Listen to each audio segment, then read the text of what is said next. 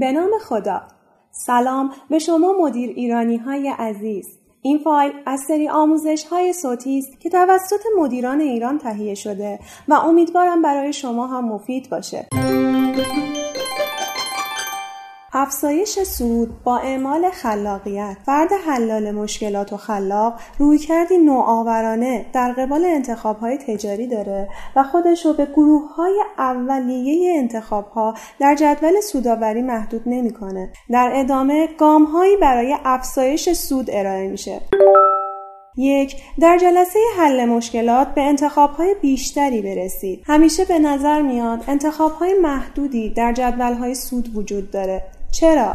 اگه تلاش کنید به سه انتخاب دیگه دست پیدا کنید شاید به موردی بر بخورید که سود بیشتری در مقایسه با موارد دیگه نصیبتون کنه اگه به مقایسه انتخاب هایی می‌پردازید که توسط دیگران مطرح شده مذاکراتی خلاق ترتیب بدید تا ببینید می‌تونید انتخاب های بهتر و بیشتری رو ایجاد کنید و معاملتون رو شیرین تر بسازید دو سود رو به حد اکثر برسونید. یک جدول سود معمولا از تخمین های کم و متوسط و زیاد برای گروه بندی نتایج استفاده می‌کنه. انجام این کار خوبه و شاید بتونه در بخش اجرا سوداوری رو افزایش بده. یه تلاش خلاق واقعا درخشان به شما کمک می‌کنه. به نتیجه بسیار بالایی دست پیدا کنید. اگه علاقه مندین که تلاش و قدرت تخیل خودتون رو در بخش اجرا به کار ببندید معقول اینه که ستون چهارمی به سود خودتون اضافه کنید که نشون دهنده نتایج فراتر از انتظار یا نتایج بسیار عالی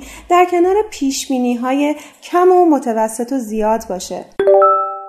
سه ضررها رو به حداقل برسونید. می‌تونیم به راه های خلاق برای محافظت از خودمون در قبال ضرر و زیانهای حاصل دست پیدا کنیم. در جلسات حل مشکل گروهی زمانی رو به جستجوی راههایی اختصاص بدید که ریسک رو کاهش بده و شرایط منفی رو به حداقل برسونه. آیا می‌تونید یه معامله خلاقانه انجام بدید که شما رو در قبال بعضی از خطرات احتمالی حفظ کنه؟ چهار کیفیت تخمین های خودتون رو بهبود ببخشید. پیشبینی بهتر تعداد حدس های اشتباه و کاهش میده.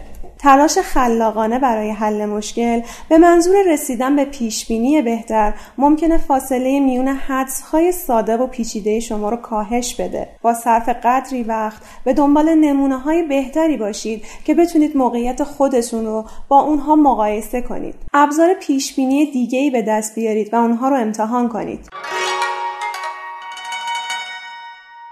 امیدوارم از شنیدن این مطلب لذت برده باشید. شما می‌تونید سایر فایل های صوتی و آموزشی ما رو در کانال مدیران ایران به آدرس ادساین مدیر ایران دنبال کنید. شاد و سلامت باشید. خدا نگهدار.